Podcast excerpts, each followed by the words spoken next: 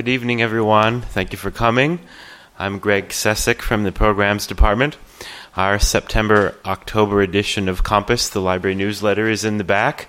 If you don't receive it and would like to, there's a sign-up sheet, either to mail it or to email it to you, or both if you like. Or you can sign up at the Pratt website, prattlibrary.org. We're happy to have Todd Brewster here tonight. He has written extensively on constitutional issues and is the director of the National Constitution Center's Peter Jennings Project for Journalists and the Constitution. Brewer served as senior editorial producer for ABC News and co-authored three books with the late Peter Jennings. He has written for Vanity Fair, Time, The New York Times, and Life, where he was the senior editor from 1988 to 1992. A native of Indianapolis, Indiana, he was inducted into the Indiana Journalism Hall of Fame in 2000. From 2008 to 2013, Todd Brewster was the Don E. Ackerman Director of Oral History at West Point. He was also Director of the United States Military Academy's West Point Center for Oral History.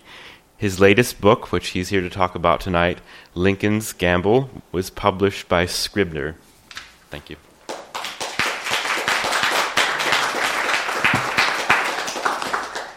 Thank you, Greg. I'm delighted to be here with all you Lincoln fans. It's quite a daunting thing to write a book about Lincoln because everyone says to you, what else is there to be said about Lincoln? The UPS man, for instance, came up to me and said, you know, delivering a book to my house, he said, you know, to write a book like that, you sort of have to rewrite what everybody else said, right? I mean, you can't change the story. He doesn't survive the assassination in your book, does he? And I looked at him and I said, okay, well, no, he doesn't. There's the book that I wrote is about the 6 months from when Abraham Lincoln first mentions the Emancipation Proclamation on a carriage ride to the funeral of an infant, the infant son of Secretary of War Edwin Stanton. Boy's name was James Stanton. Riding along with Secretary of the Navy Gideon Welles and Secretary Seward. He casually mentions it during the carriage ride as they're rolling through the streets of Georgetown on their way to a cemetery where little James Stanton, an infant son of Secretary of War Stanton, is about to be buried. They're the same streets that he has traveled not that long ago for the burial of his own son, Willie, who also died of typhoid, just like James Stanton did, in February of 1862. So it's a familiar scene for Lincoln. He has some resonance with his own life as he's riding on his way there. And it's then that he interrupts the scene to tell Seward and Welles that he's decided that he's going to free the slaves. He tells them also that doesn't want to be talked out of it, doesn't want their opinion about it, doesn't want to be any kind of advice. He just wants them to know that this is what he's going to do. And it begins a 6-month period from then till January 1, 1863, when Lincoln goes through tremendous turmoil over his personal life, his spiritual life, his political life. He has a constitutional crisis over the Emancipation Proclamation. He has a dedication to emancipation, then withdraws it, issues the proclamation again, and then withdraws it, and finally signs it on January 1, 1863. To me, this was a hinge moment. You'll see in the book, Lincoln's Gamble, that he goes from feeling as though he can control the outcomes of things by virtue of reason to feeling that, no, he can't, and he is the victim of fate. He goes from believing in emancipation as an act with moral purpose to fear over what it will mean for the war and for a future of a biracial America. It is a time when you look at Lincoln and you believe that he's, on the one hand, dedicated to the convictions and the purpose that we always associate with Lincoln, a great man of history. And then you see him doing things that are so inconsistent with it, so inconsistent with his reputation as a larger-than-life man, and so inconsistent with this role he plays in our own American history that you come away feeling as though you've seen a very different person than you've ever encountered in the histories of Lincoln that have been written before. I want to read you from the introduction first, and then I want to lay out the arc of the book so you can see what it is I've tried to do here. And I hope I can encourage you to find the story as interesting as I do. The introduction is called A Man Imperfect. The inspiration for this book comes from a short passage in the writings of W.E.B. Du Bois, the African-American intellectual who co-founded the National Association for the Advancement of Colored People in 1909 and whose work on behalf of racial equality set in motion the civil rights crusades of the 20th century. What Du Bois wrote about the 16th president is worth re-examination. Abraham Lincoln was a Southern poor white of illegitimate birth, poorly educated, unusually ugly, awkward, and ill-dressed, Du Bois claimed in a 1922 article in this NAACP magazine, Crisis. He liked smutty stories and was a politician down to his toes. The judgment at first seems unduly harsh. Even Du Bois' own faithful readers apparently greeted it with considerable outrage. And as a summary of a life of such commanding importance, it also appears a little beside the point. On a couple of his observations, Du Bois' description of Lincoln is also simply incorrect. The first president born in a state outside of the 13 original colonies, Kentucky, Lincoln grew up in Indiana and settled in Illinois, which at the time formed the western edge of the country. He may have been Southern in sensibility, carrying many of the same racial prejudices as those against whom he would later war, but he was Western in spirit, in his willingness to broach the new and the untried, to question old traditions and to start over. The reference to illegitimacy is suspect as well. It comes from an almost certainly erroneous and yet often repeated story that Lincoln's father was not the struggling Tom Lincoln, as maintained by most all biographers, but Abraham Enloe, a wealthy North Carolina landowner, who in a story that began to be whispered as early as 1865 entered into an extramarital affair with the family servant girl, Nancy Hanks. When she became pregnant by him and gave him a son, whom she named Abraham, presumably after his father, Enloe schemed to shield himself from the shame by sending Hanks off to Kentucky, where she eventually married Tom Lincoln, providing young Abraham with a last name. Though a photograph of young Wesley Enloe, Abraham Enloe's acknowledged son, did carry an uncanny resemblance to a young Abraham Lincoln, no concrete evidence supported the story. Still, the tale persisted and does to the present day, as a Google search will demonstrate. It was helped along by William Herndon, Lincoln's law partner, who in his 1889 three-volume biography repeated the story in part to reinforce his belief that Lincoln rose from the lowest depths of any of our great men, climbing, and here are his words, from a stagnant, putrid pool, like the gas which, set on fire by its own energy and self-combustible nature, rises in jets, blazing, clear, and bright. The story of Enloe and others questioning the Lincoln's paternity even inspired a 1920 book, The Paternity of Abraham Lincoln, with the unfortunate subtitle, An Essay on the Chastity of Nancy Hanks.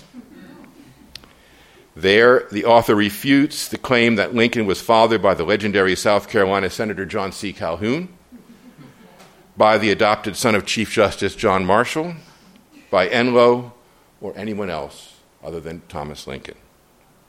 Still, Du Bois was right on almost everything else. Abe Lincoln was indeed fond of the bawdy tale. He was also ungainly, homely, self-educated, the product of a dirt-poor upbringing, almost always disheveled in appearance, and possessed of a gift for politics though if indeed it reached down to his toes, as Du Bois claimed, a reference that seemed to deny Lincoln any instinct but the political, it was still not enough to prevent the country from collapsing into its bloodiest war, a civil war, almost from the moment that Lincoln was elected on November 6, 1860. No matter. For Du Bois, all this was mere preamble anyway. The world is full of illegitimate children, he continued. The world is full of folk whose taste was educated in the gutter. The world is full of people born hating and despising their fellows. To these I love to say, see this man. He was one of you, and yet he became Abraham Lincoln. He became Abraham Lincoln. It is an appealing, though even for Du Bois's time, unoriginal thought. Through the decades, many have adopted the idea that Lincoln's most important gift was that he was educable, that he, like other underestimated political figures, grew to his greatness while in office, that events and Lincoln's response to those events conspired to make Lincoln Lincoln, that he listened and watched and studied his way to greatness, often with the help of those around him. In 1864, he spoke with humility of no claim to have controlled events, but rather that events have controlled me. And the abolitionist Wendell Phillips once proclaimed that if Lincoln could be said to have grown in office, it is because we have watered him. Still, the old rail splitter is often credited, perhaps erroneously, with saying that by age 40, a man is responsible for his own face. I love that quote. A milestone he reached in 1849, 12 years before he reached the presidency. And one could also claim that Lincoln grew to greatness through a steady climb to the office, beginning in 1838 with his speech before the Young Men's Lyceum of Springfield, Illinois, when, a mere 28 years old, he warned with prescience that the greatest threat to the American nation was not some powerful invading country, no Bonaparte, Alexander, no Caesar, but the threat from within. If destruction be our lot, we must ourselves be its author and finisher, he told his audience, responding in part to mob violence that had led to a lynching in St. Louis, Missouri, and another murder in nearby Albion, Illinois. As a nation of freemen, we must live through all time or die by suicide. Of Lincoln, one could certainly say that he grew after the office, after his death, as we came to appreciate a new contour to the American idea, one birthed by him, and as a kind of shimmering mysticism began to attend his memory. A vision of Lincoln as the American Christ figure killed on Easter weekend. He was assassinated on Good Friday for the sin of granting freedom to the oppressed. A God-man, not a man-man, flawless, porcelain, divinely touched, someone to be more worshipped than understood. Among those who had suffered through the Civil War, much of the latter half of the 19th century was spent in an effort to wring meaning from their suffering. They had witnessed so much loss, so much destruction, they now needed to make meaning of it. Lest the 600-some thousand dead soldiers and an uncounted number of civilians be seen as having perished in vain. As early as July 1862, Lincoln, recognizing that this was no ordinary American war, most importantly because it involved Americans killing Americans, pushed Congress to pass legislation creating the first national resting places for those who had died in service to their country. In the years following the end of the war, tens of thousands of bodies, most of them lacking any identification, were removed from their primitive battlefield graves to be brought to these new national cemeteries where their deaths could be given recognition. Union soldiers' bodies, that is, the corpses of Confederate soldiers, were left to the work of small bands of Southern women who worked together to recover what they could. It wasn't so much the war that created the Union, it was death from that war and the need to come to terms with it. But Lincoln's death was the big one. If his violent end could be rendered meaningful, if it could be said that he died for some transcendent purpose, then those who'd perished in the struggle over which he presided would follow his heavenly path. So the lesson was passed on to the next generation, the after-war generation. Lincoln was not simply to be saluted for his service, he was to be sanctified. By his blood he had reconciled us. Through his pain we had been healed. By 1909, on the centenary of Lincoln's birth, the apotheosis was complete. More than 22 counties and 35 cities had been named for Lincoln. There had also been failed proposals to christen new states, what became Wyoming and the Dakotas, with his name. It almost didn't matter so much of what had happened since the end of the war had undone the promise of equality, such as it was, a promise distinct, as we will see in this book, from the promise to end slavery, that the Jim Crow era had put a stain on Lincoln's legacy, that much of what had been gained had been given back. Lincoln had injected the question of equality into the American consciousness as something central to our national identity, as a core element of the American conversation. In the same year, 1922, that Du Bois wrote the passage above that I read, the Lincoln Memorial was dedicated, a Hellenic temple containing a statue of the seated president that measured 19 feet from bottom to top, and all of it on an 11-foot pedestal. If this Lincoln were standing, he would rise to 28 feet tall. At the dedication, the poet Edward Markham reprised his 1900 verse, including the now oft-quoted verse, oft-quoted line, "The grip that swung the axe in Illinois was on the pen that set a people free." This hagiographic episode continued, with Lincoln books on every conceivable aspect of his life and career, many of them setting out Parson Weems style to create the Lincoln legend: Honest Abe, Abe the Redeemer, Lincoln, man of the people, master of men, and of course, the great emancipator. Thankfully, the trend long ago abated. A tempering of the Lincoln myth occurred in the post-World War II era, with some authors going so far in the other direction, laying him out to be racist, incompetent, devious, and certainly no subject for national reverence. Still, the cascade of books of Lincoln volumes has continued unabated, and a glance through the entire list shows just how inventive the researching mind can be. In addition to traditional biographies and histories, there is The Life of Abraham Lincoln for young people, told in words of one syllable. The Personal Finances of Abraham Lincoln. Abraham Lincoln on the Coming of the Caterpillar Tractor, and first published only a decade ago, The Physical Lincoln, including the following chapters: lips, gut, skull, muscles, skin, eyes, height, and joints. According to WorldCat, the global online library catalog, 23,274 books and updated and new versions of books have been written about Lincoln. So how original am I? As I stand before you, I read from the 23,275th. But neither growth nor myth, nor the overzealous debunking of myth, is enough to understand Lincoln, and Du Bois alone, it seems, recognized this nearly 100 years ago.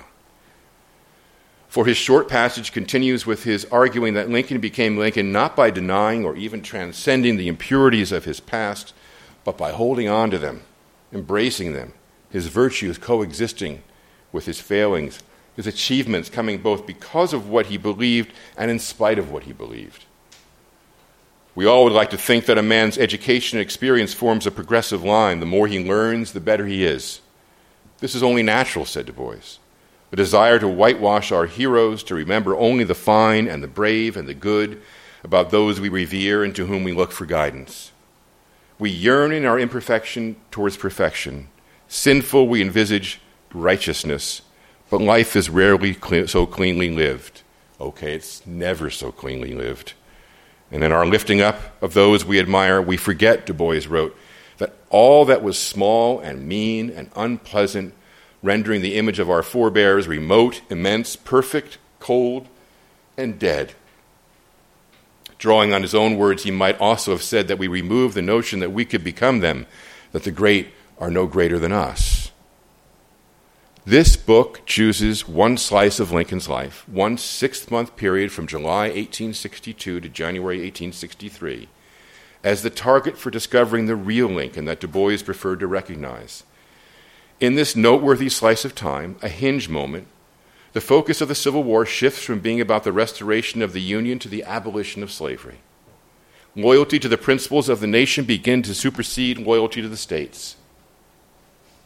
War itself, the conduct of armies, turns to a new brutality, prefiguring the 20th century's global conflicts. And the American ideal of liberty is joined by the ideal of equality. It is also an in-between moment for Lincoln. He is not yet the revered god he would become, yet the awful responsibility that has been thrust upon him means that he is already history's object to mold. He is both racist and not. He invites black leaders to the White House and tells them that the Negro has brought on this war, that whites and blacks can never coexist, and that it would be best for all if they would move someplace else. All while the Emancipation Proclamation lies in his desk drawer, a work in progress.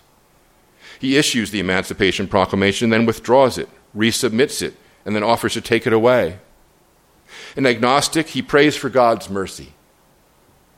A constitutionalist, he suspends one of the most treasured civil liberties. A man of principle, he displays a coarse willingness to compromise. In the task of freeing men and women, he becomes a tyrant. A civilian, he masters the art of war, yet hundreds of thousands die cruel deaths under his leadership. He is Lincoln, and he is human. I love Lincoln, concluded Du Bois, not because he was perfect, but because he was not, and yet triumphed. So that's the introduction to my book. As I told you, it begins with Lincoln riding in this carriage ride where he introduces emancipation to Seward and to Welles. And he, as I also mentioned, doesn't want them to interrupt his thought. He wants them to know that this is what he's planning to do, and he's planning to do it as an act of war. Now, what's happened before this carriage ride is that Lincoln has been sitting in the War Department telegraph office. How many of you saw the movie Lincoln? Do you remember these scenes in the telegraph office where he sits around very characteristically and talks and tells stories to the clerks? And it was his favorite place to go. The telegraph was as new to its time as the iPhone 6 is to ours. It had really only come out in the past couple of years before that as any kind of popular medium for transmitting of messages. In fact, the White House didn't have its own telegraph operation. The secretaries either went up the street to a commercial operation, or they went across the way to the War Department, where Lincoln went each evening to listen about to tap into the news of the conduct of the war. There, he would pull out a piece of paper and work on the Emancipation Proclamation. Then, at the end of the night, put it back in the drawer, lock up the drawer, and head back over to the White House. Now, the issues that he had to deal with in writing the Emancipation Proclamation were deep and profound. There was the constitutional question. If the slaves were considered to be property, and the Constitution recognized them as property, then freeing them was this, in a sense, a taking of personal property banned by the Constitution. The Constitution bans the taking of property without just compensation. Now, we know Lincoln wanted, before he became president, he advocated a gradual, compensated end to slavery. This is what he insisted that he would only look for when he became president, that he did not want to disturb slavery in the places where it existed, only in the Western territories where he did not want it to be spread. But there he is, trying to write this document. It is an emancipation document, and looking for his constitutional power by which to do so. And he arrived at his power as an act of war. In other words, he would do it as commander-in-chief. He would do it as a way of undermining the enemy's operations through their reliance upon slave labor and the reliance upon slaves for the economy of the South. Now, this became then the justification for the use of power. But Lincoln had to be very careful in the way that he articulated that in the document. This was already an extension of the nature of war beyond the fighting of armies to the fighting against a civil society, to the undermining of the society itself, a prefiguring of war as it would take place in the 20th century. But Lincoln felt this was the only way that he could have, that he had justification, legal justification, to free the slaves. Now, the one thing we all learn in history class is the irony that Lincoln freed the slaves in the places over which he had no control, the rebellious states, and he left slavery intact in the border states in the North where he did have control. What a counterintuitive document this was. On the one hand, he's freeing people. On the other hand, he's freeing no one. Lincoln had to construct the document that way if he was going to rely upon the war power as his justification for doing it, because he was not at war with the border states or the North. He was only at war with the rebellious states in the South.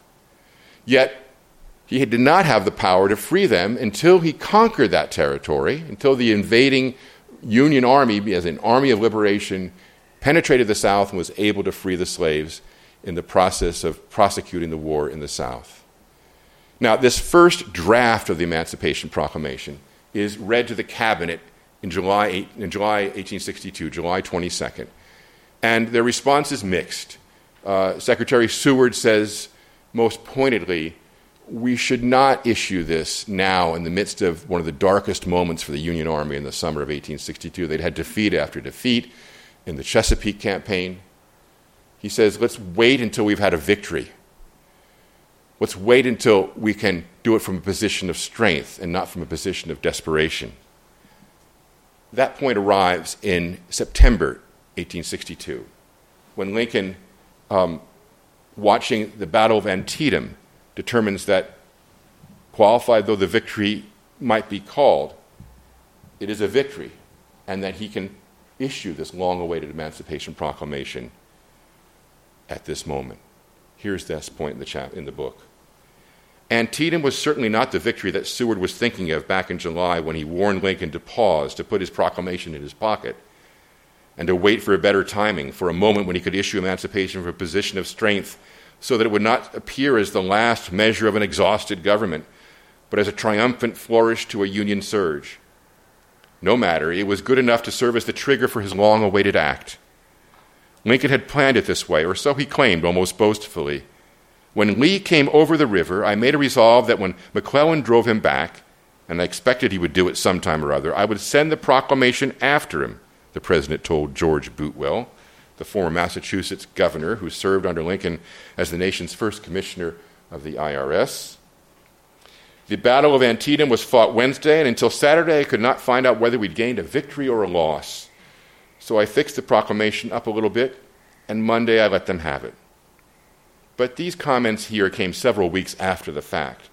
When he was in the moment, when he stood before the cabinet on September 22, 1862, the moment after the terrible carnage at Antietam Creek, where once again his general had let him down and told them anxiously, it would seem from all indications, that he was ready to issue an exhaustive order of emancipation, Lincoln said that it was not so much his idea as a sign from the Almighty that prompted him to commit to this new and potentially dangerous policy now. He had made a covenant with God, he told the men assembled before him. Chase and Stanton to his right, Bates, Blair, Welles, and the others to his left, none of whom was familiar with Lincoln speaking so reverently. If Lee were driven back to Virginia, he would look upon that as a sign of divine intervention, a message that God himself had decided this question in favor of the slaves. And since Lee had indeed been driven back, well, now Lincoln was ready to carry out God's wishes. Knowing the conclusion of their July meeting and knowing that reports from Antietam had indeed indicated a qualified Union victory, both Chase and Lincoln Secretary John Hilton May had been thinking that the proclamation was in its last bits of preparation, but they had no notion that the future of slavery hung on a covenant with God. Chase could not believe his ears when Lincoln told him of a promise he had made to myself and to my Maker. Chase asked the president to repeat himself, just to be certain there was no mistake. Had Lincoln, the religious skeptic, been transformed, enlightened by the light of the heavens? Or was this claim just another sign, there were so many in these months, that this man of character and principle was susceptible, no less than those around him, to the fear and confusion that attended this searing crisis? Was he God's instrument, or was God Lincoln's instrument, the president using this convenient handoff as a way of distancing himself from the awful responsibility, not only of a constitutionally suspect policy that could lead to slave riots and a deeper war, to a loss of the border states, and maybe even to a loss of the Union, but of an act no mortal should think his to make, freeing people. It was not our nature. It was our nature to be free, something endowed by our Creator. God could free people, but a country lawyer? He liked to think he was the attorney of the people, wrote Noah Brooks of Lincoln, not their ruler. The men were equally surprised by Lincoln's approach to the topic that morning, which began with, of all things, a humorous story. The nation had just suffered its worst day at war on top of its worst summer at war. The air throughout Virginia and Maryland perfumed with the fetid odor of death, the language strewn with fragments of inanimate victims, bereavement now the central binding national emotion.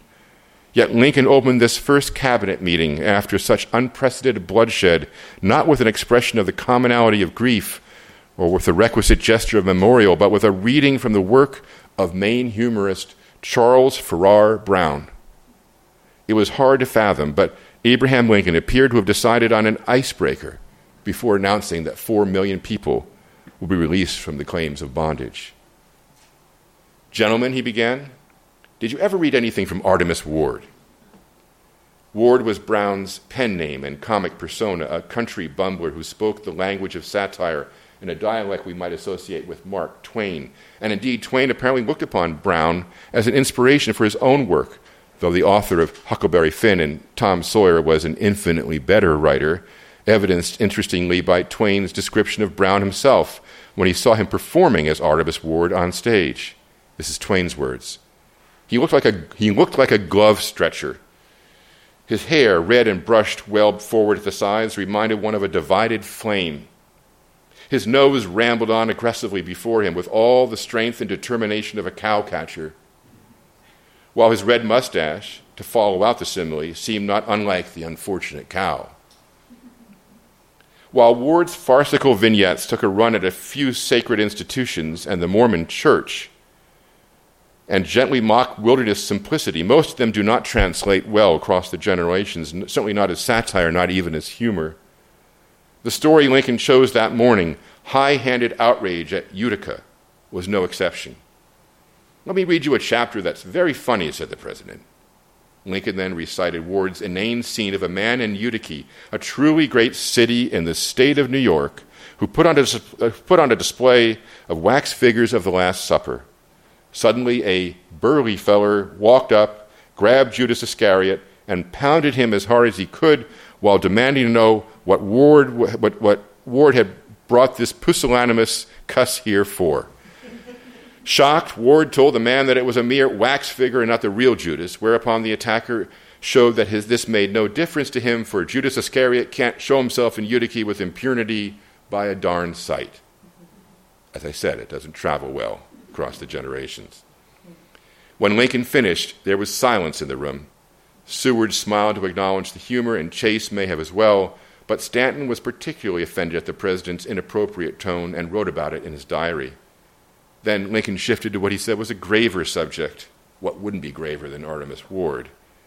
The proclamation. So you see Lincoln's character emerging here on so many levels. But the themes that I want you to know that are running throughout this book are Lincoln's loss of faith and reason. He has become now a fatalist, in part because his life has not... He's watched as his life has not followed the predictable outcomes from his acts in a way that reason, he felt, could never betray him before this.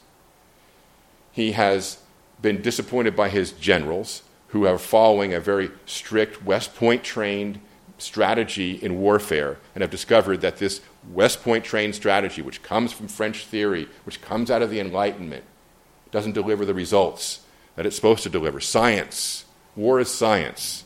Is the way they describe it. But the scientific outcomes are not predictable. So he's lost faith in his warriors. He's lost faith in his own acts. He's lost faith through the pain that he's suffered through his personal life. He has now moved the war into a more dramatic and more aggressive form in the seizing of private property. That's what he's planning to do. And yet here he is on the verge of making this dramatic statement, and he introduces it as an act of God and then follows with a joke.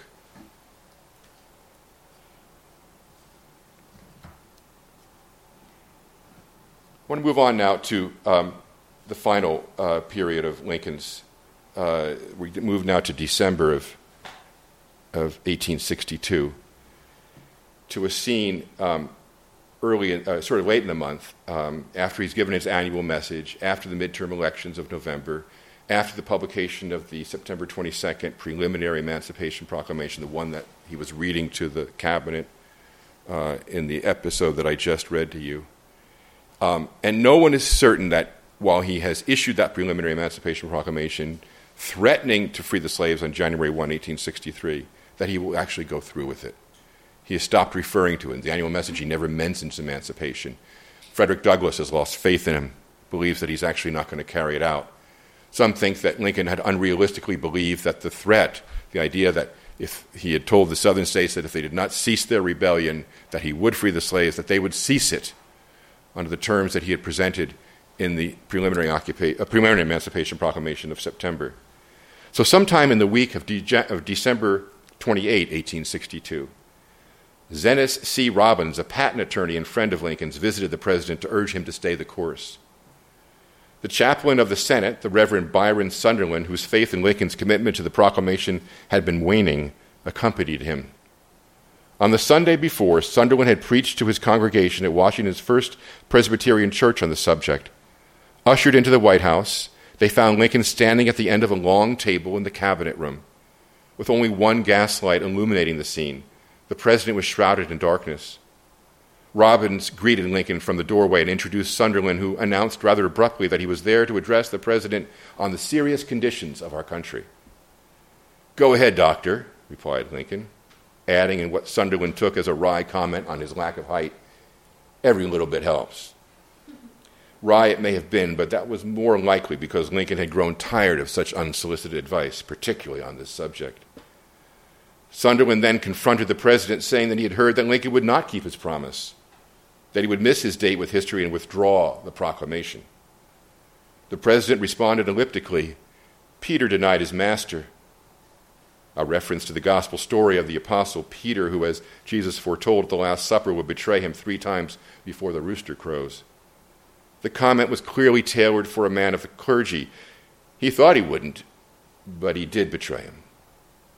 Sunderland retorted that Peter did not deny Jesus until after his master had rebuked him. "You have a master too, Mr. Lincoln. The American people don't deny your master until he has rebuked you before all the world." The exchange apparently impressed Lincoln, and he became more attentive to their conversation. He suggested that they sit.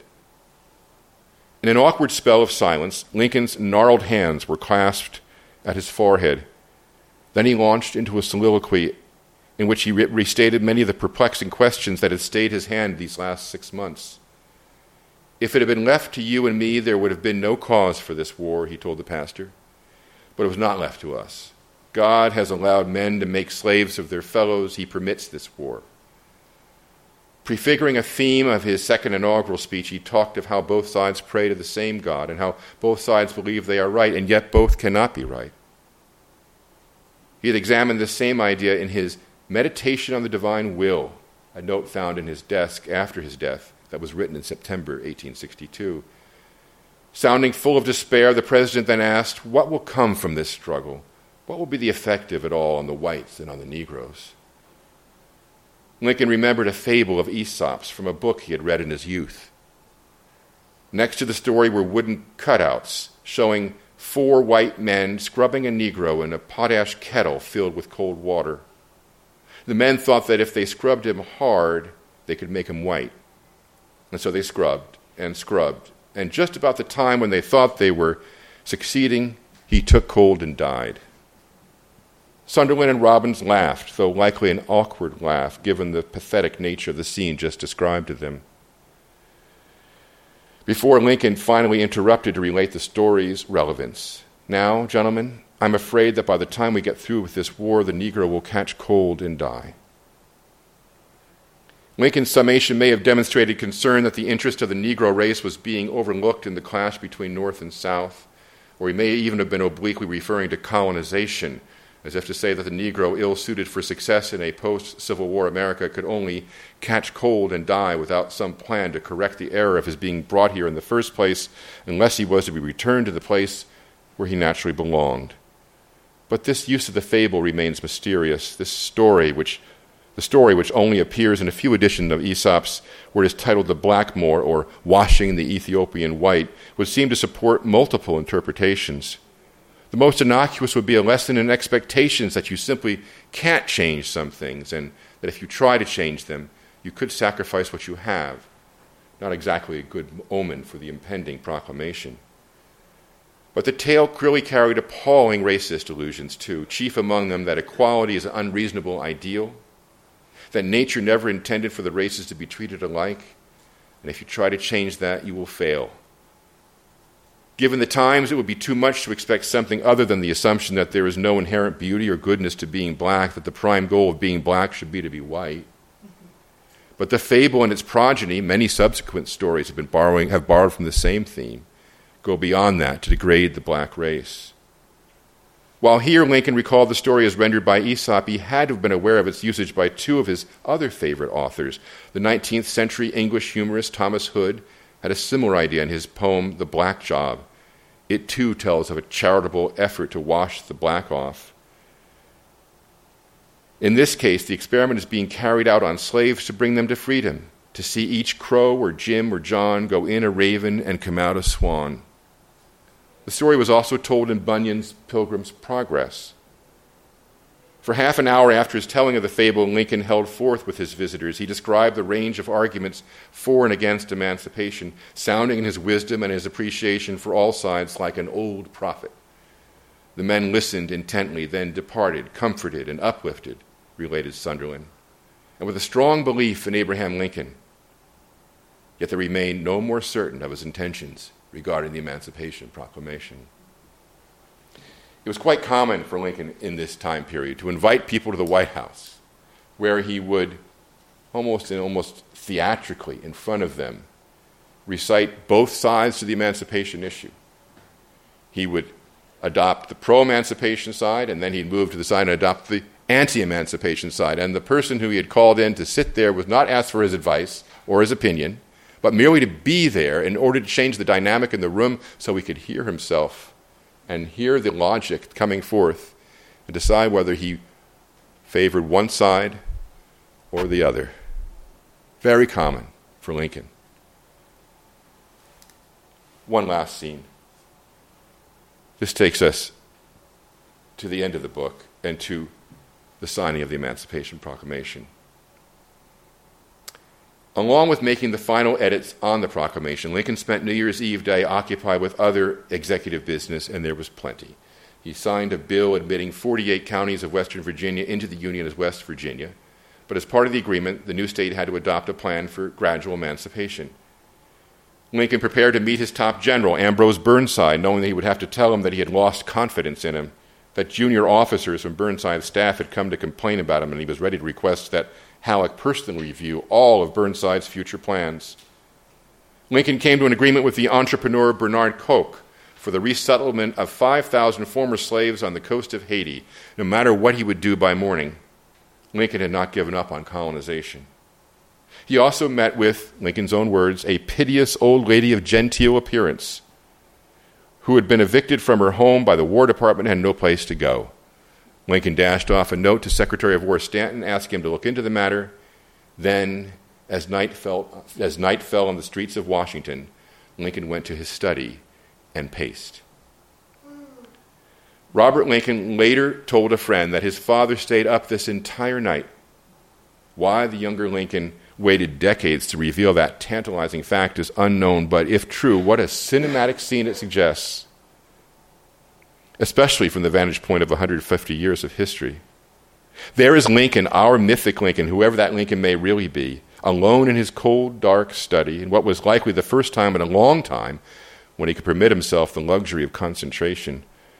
While we do not know for certain about this particular night, Tad usually fell asleep in his father's study, and eventually Lincoln would pick up the boy and carry him to bed. But once Lincoln was alone and settled into the enveloping silence, what went through his mind? Robert Lincoln said his mother, before her retiring, repeated her opposition to the proclamation, but even then, Lincoln, in reply, had not revealed his intentions. He simply paced, pausing once in a while to read a few favorite verses from the Bible and to gaze through the White House window at the night sky. The 6 months preceding this had been transformative for him. He had built a career on reason and argument, on the powers of human agency to effect change. His entire life was an example of that Enlightenment creed, a self-educated backwoodsman of questionable birth whose literary, oratorical, and political labors brought him to the greatest of heights. Yet the awful war and the exasperating task of ending slavery had reawakened in him a humbling respect for the unreasonable, for what he did not know, and for what he could not know.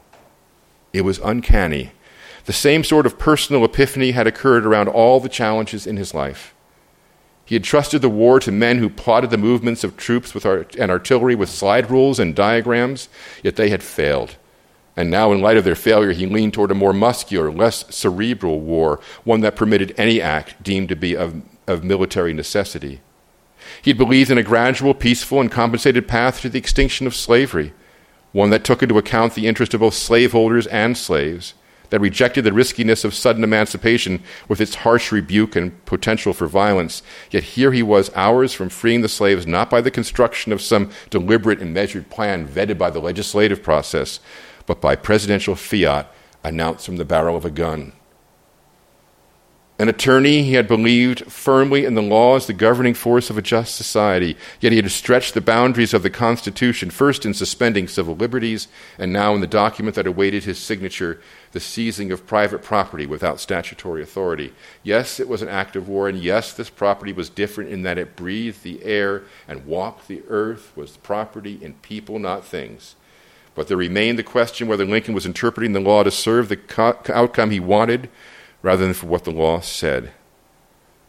Ironically, for someone accused of such bold-faced grab for power, Lincoln had privately moved increasingly toward a submission to the will of something greater than himself.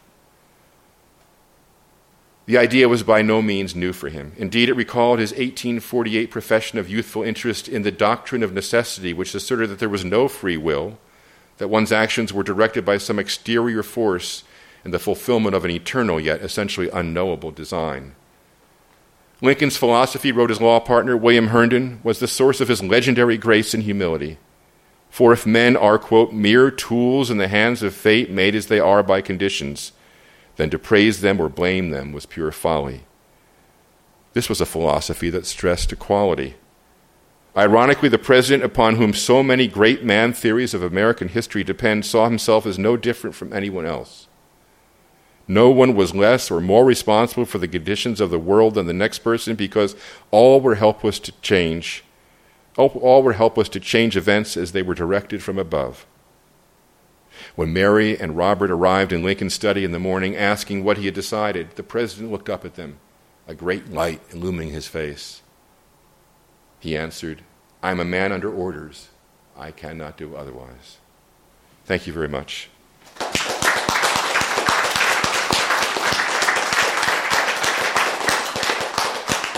I'll take any questions if anyone has questions or comments, if you prefer. Yes? Yeah, I think you probably can bellow it out. I'll repeat it if you... What's your name first? Lewis. Lewis. Hello, Lewis. I want to make a statement and a question. Okay. The first statement, I like Tom Hanks a lot, and he claims to be descended from Hanks, the lady, the mother. Oh, is that right? I didn't realize that. The way back to his integrity and his movements, you could see he could, has a lot of Lincoln policies. That's the statement. Well, let me give you a side about Tom Hanks, which is that years ago, before I had gray hair, I guess you could say, people used to think that I looked a lot like Tom Hanks. And I was standing on a subway platform. This is in the late 80s and the early 90s or something like that. And this woman comes up to me, and she's looking at me, and she's looking at me, and she's looking at me. And finally she comes up and she says, "I loved you in the movie Big." And she said, "Will you sign this?" And I just couldn't let her down, so I signed Tom Hanks and gave it to her. Sorry, so go ahead, yes. Okay, the question is, I'm a history major in college, and I've studied a lot of special journals and famous people in history. But I didn't hear the part where he blamed blacks for the war. You said that's true, right? Well, what he says is, in late August 1862, he invites a group of black leaders to the White House in order to encourage them to lead a movement out of the country and colonize the free blacks away. In this case, it was to Panama, but there have also been movements to Africa and other places. And in the course of addressing them, he says, "But for you people, there would be no war." Now, Frederick Douglass, who a brilliant figure of the time, I'm sure you all know who Frederick Douglass was, reaction was, how dare he do this? Because, as he equated it, was like blaming the horse owner for the horse thief raiding the barn. Now, I'm of two minds of it, listening to that phrase. I think he could have meant, and this is a very sympathetic interpretation, but for the arrival and the slave trade that brought African slaves to America in slavery, there would have been no war. But at the very least, it was insensitive to the moment, inconsistent with what he was planning at the time, and cynical towards the notion of a biracial America. So it certainly is interpreted in the moment as saying that you are the reason for this war. I think you could interpret it another way if you look just at the language, but of course Frederick Douglass was probably more close to the context, certainly, than I am or any of us can be at this moment. But the emotion, the hubris of inviting these leaders to tell them that there would never be harmony in a post-Civil War America, that they would always be unequal. You know, Lincoln did not believe in equality. He believed in ending slavery, but he did not believe in equality. He may have started the conversation on equality, which brought us to the 14th Amendment and brought us to where we are today, where we're still arguing over equality, but he did not believe in equality. And he was pessimistic about the possibilities for biracial America, I think in part because of this kind of racist vision of a hierarchy of races, but also because he felt that the history of slavery would never allow black and white to get along together. There'd be so much bitterness on the part of those who had been held in slavery to allow for the kind of harmony that was necessary for a society to go forward in a biracial construction. Yes? On the same point, in Harold Holzer's book, Emancipating Lincoln, he defends Lincoln by saying there was a reporter there. That's how we know what Lincoln said. And Lincoln was making this statement to the white public so that the Emancipation Proclamation would go down easier with them. He was playing politics, in other words. But you know, and this is a real problem with Lincoln scholarship, and it's really been a real problem with any writing about Lincoln from day one after Lincoln died, that people read back into the stories what they want to see about someone. I'm not saying that we have to look at it this way, but I do think that it's just as questionable. Well, all the source material on Lincoln is dubious. I mean, yes, a reporter was there who then recorded that and wrote about it, and then the outrage from Douglass happens from him when he reads the report, perhaps also with consulting some of the black leaders who were actually there. I don't know. So many recollections of what happened in 1862 are on such a fragile piece of evidence that we can reconstruct and rethink and point the light in a different direction to any interpretation we really want. I'll give you another example. One of the prime sources for the story of the Emancipation Proclamation is an artist named Francis Bicknell Carpenter. He painted a painting called The First Reading of the Emancipation Proclamation. He was a huge fan of Lincoln's. He approached him on a receiving line and said, "I want to paint this painting." The painting now hangs in the Capitol, by the way. And Lincoln invited him to move into the White House for 6 months. And as you know, for historical paintings, then what they would do is they would have the people in the painting come and sit for portraits, and they'd sort of assemble the portraits together. And so he did this over 6 months, living in the White House. Then, after the war was over, wrote a book about it and recalled what his conversations were with Lincoln. And that is one of the main reasons why we believe that Lincoln, I think I discussed in here in the introduction, the notion that Lincoln was waiting for the exact right moment to issue the Emancipation Proclamation, similar to what Harold Holzer is saying there in that book, about, you know, he was preparing the white America for what was going to be something they could have accepted in 1861, but maybe could accept by 1863. Lincoln says something of that nature to Carpenter, according to Carpenter, who was not a reporter, not an historian, who did not take notes, who was an artist, a huge fan of Lincoln's, and Lincoln is speaking to him after the fact and reading back himself into what had happened in the history. So we don't really know. You know, that's such flimsy. But I think we can just take all these shards, and I think we essentially have to believe that and the point of view of this book is that he was a man. He had a lot of conflicting ideas moving around his head at the time. He was dealing with a war that was tearing the country apart. He was living in a time when the racial attitudes were very hierarchical, where scientific racism was being propounded by many, many people. And it wouldn't surprise me if he erred on the wrong side of the equation many times during these 6 months when he's moving towards what is the most dramatic decision really in his presidency, one that could have led to a complete collapse of the country. It could have led to the border states leaving and joining the South.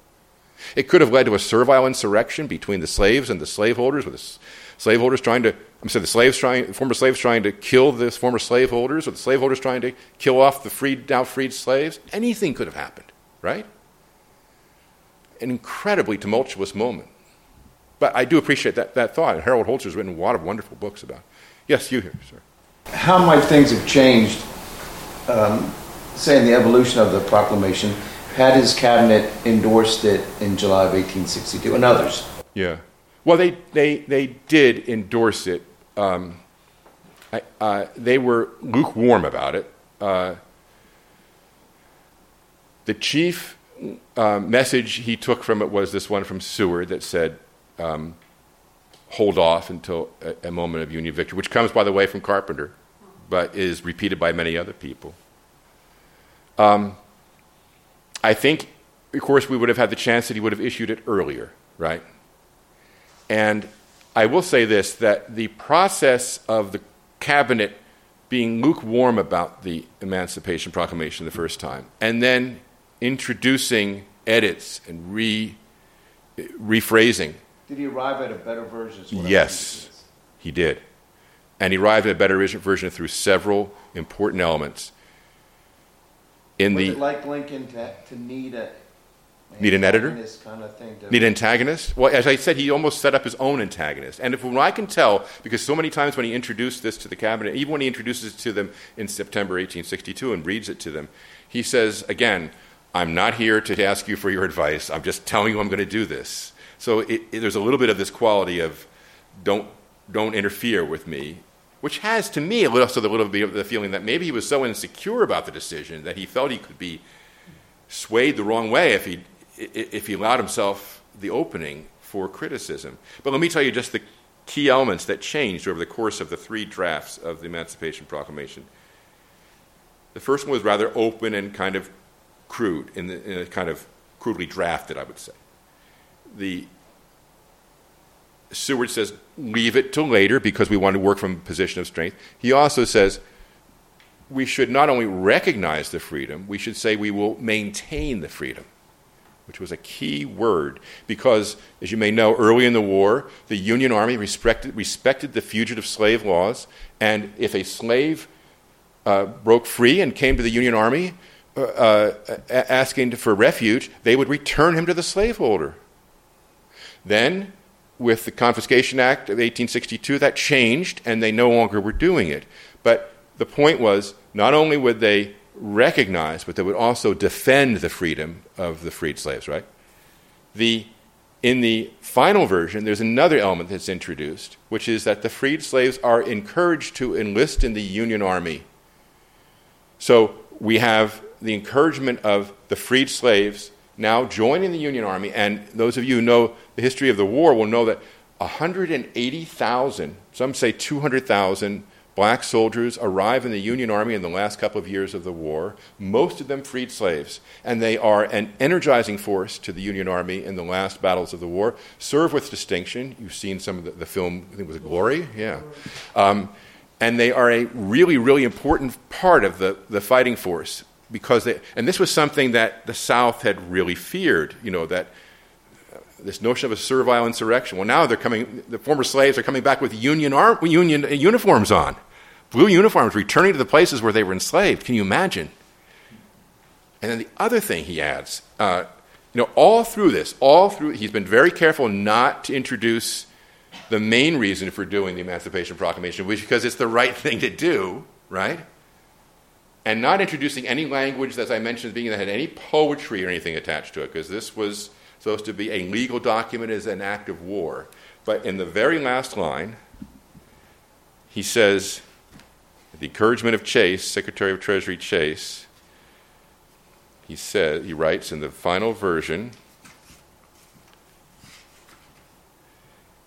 and upon this act, sincerely believed to be an act of justice, never said that before, warranted by the Constitution upon military necessity, so reinforcing his constitutional justification, I invoke the considerate judgment of mankind and the gracious favor of Almighty God.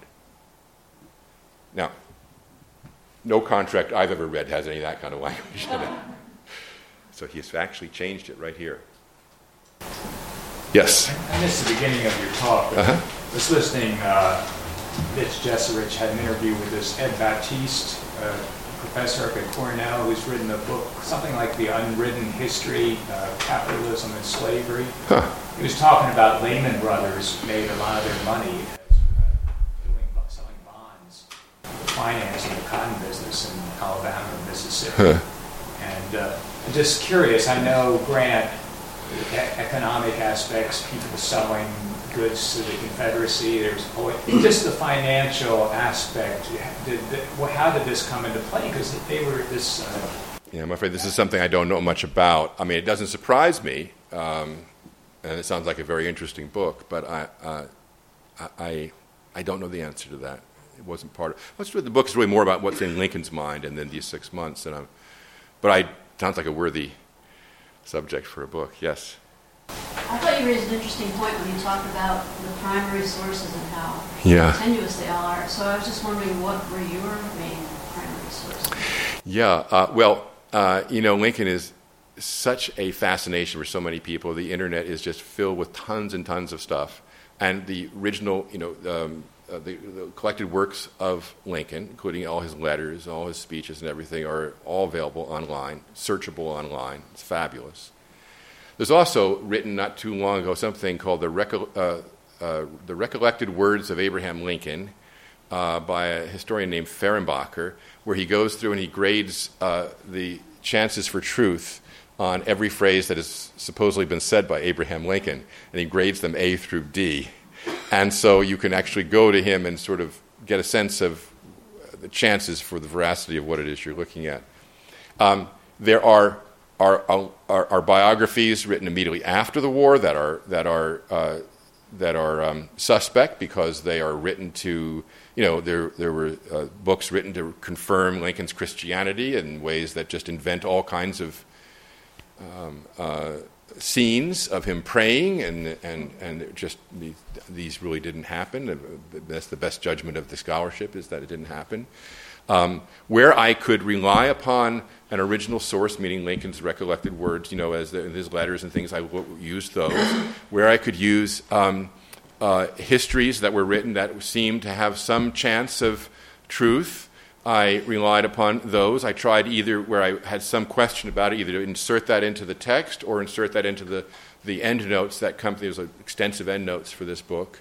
When I rely upon Carpenter, I rely upon him, but I also introduce him earlier in the book, and I say, you know, we get a lot of what we get from about Lincoln from this particular period from Carpenter, but he is somewhat of a dubious source. And then when I reference him again, I say, again, remembering he's somewhat of a dubious source.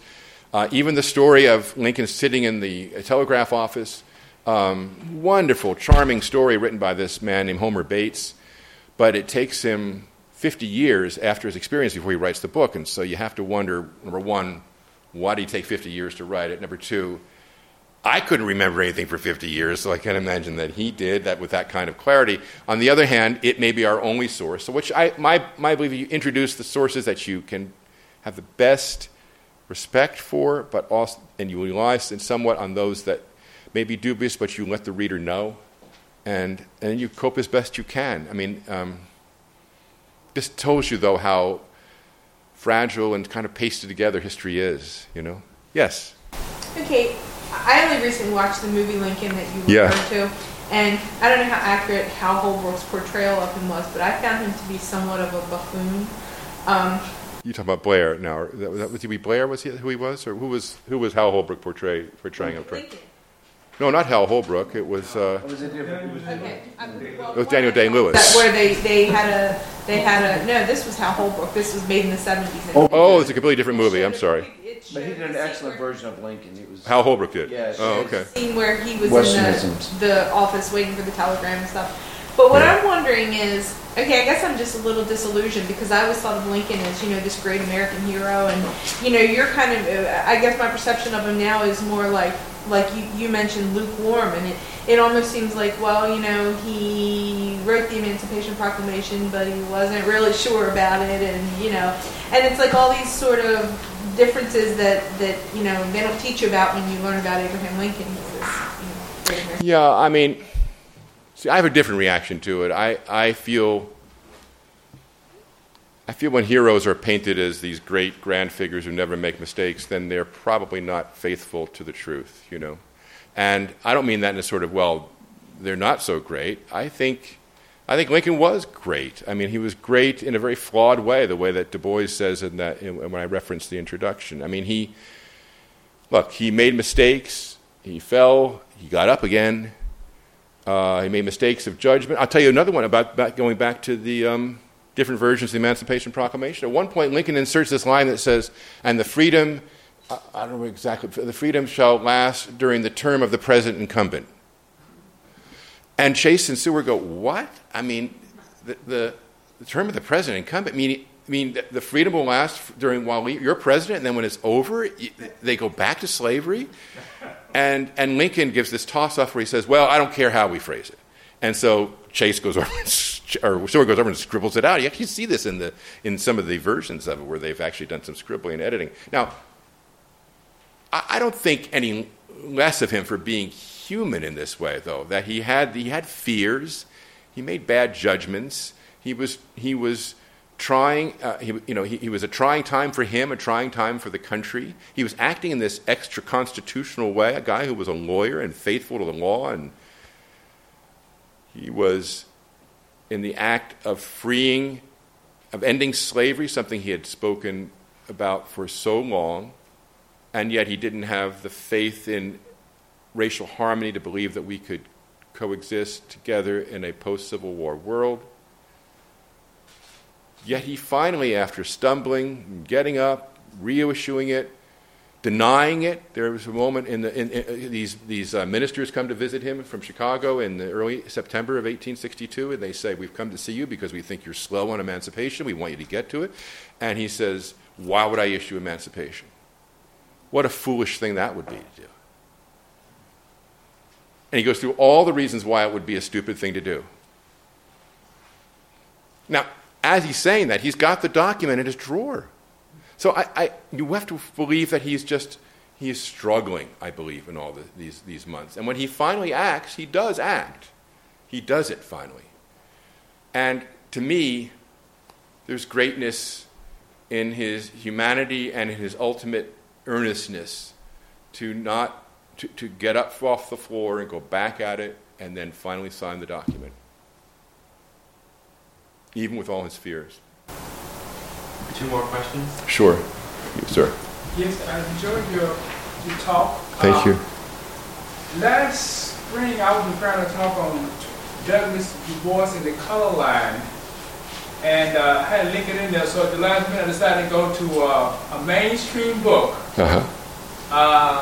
The L volume in the World Book Encyclopedia, which is To make a long story short, in reading up on Lincoln, because I anticipated some questions, I saw that there was Lincoln. Some people are probably familiar with this. In 1862, I believe, also signed for people out in the Western Territory to receive about 150 acres. I guess they were trying to get the homesteading. Yes, move west. Yeah. Free land at the same time.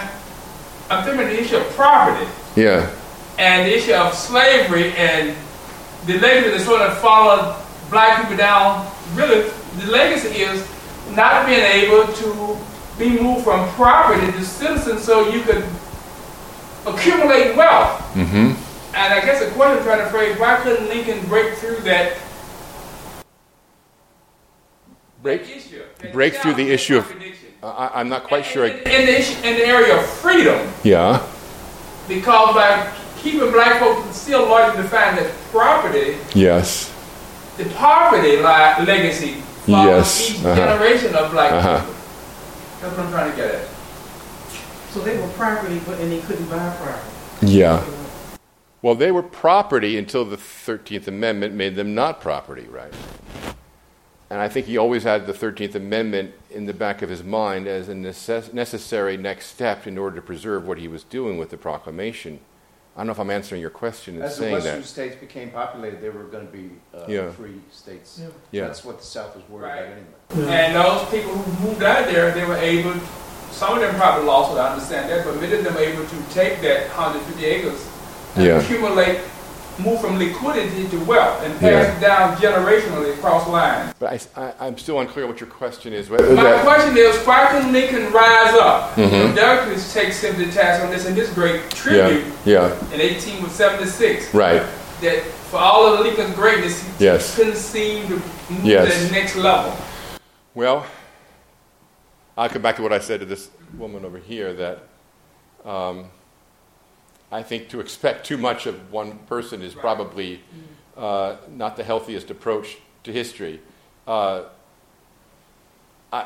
guess if there's any lesson, I think, from the book that I've written, it is to understand that there's humanity at the basis of all, flawed humanity, the basis of all these decisions.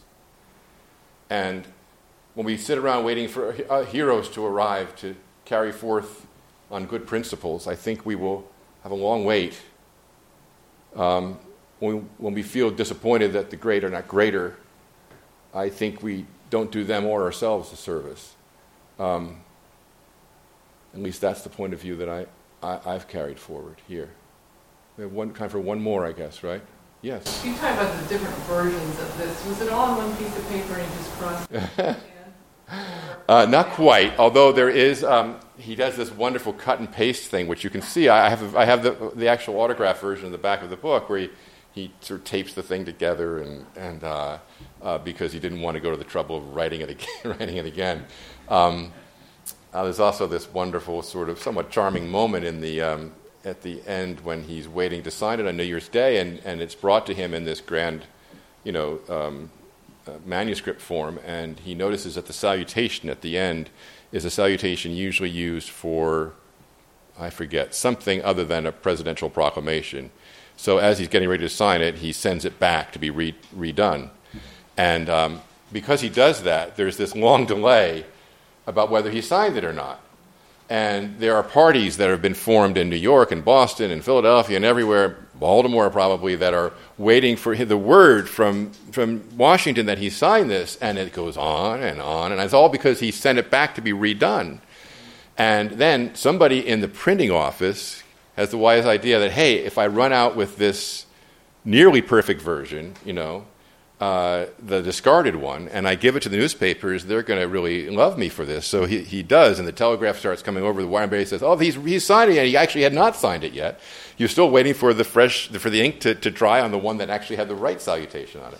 Of course, it was already a done deal, and the parties carried forth, and there was great enthusiasm, and Frederick Douglass, who went up to the last moment believing he was still going to pull the plug on it and not be courageous, finally was able to say that it had indeed been signed, and it changed the war going forward. Thank you all again. I really enjoyed coming here.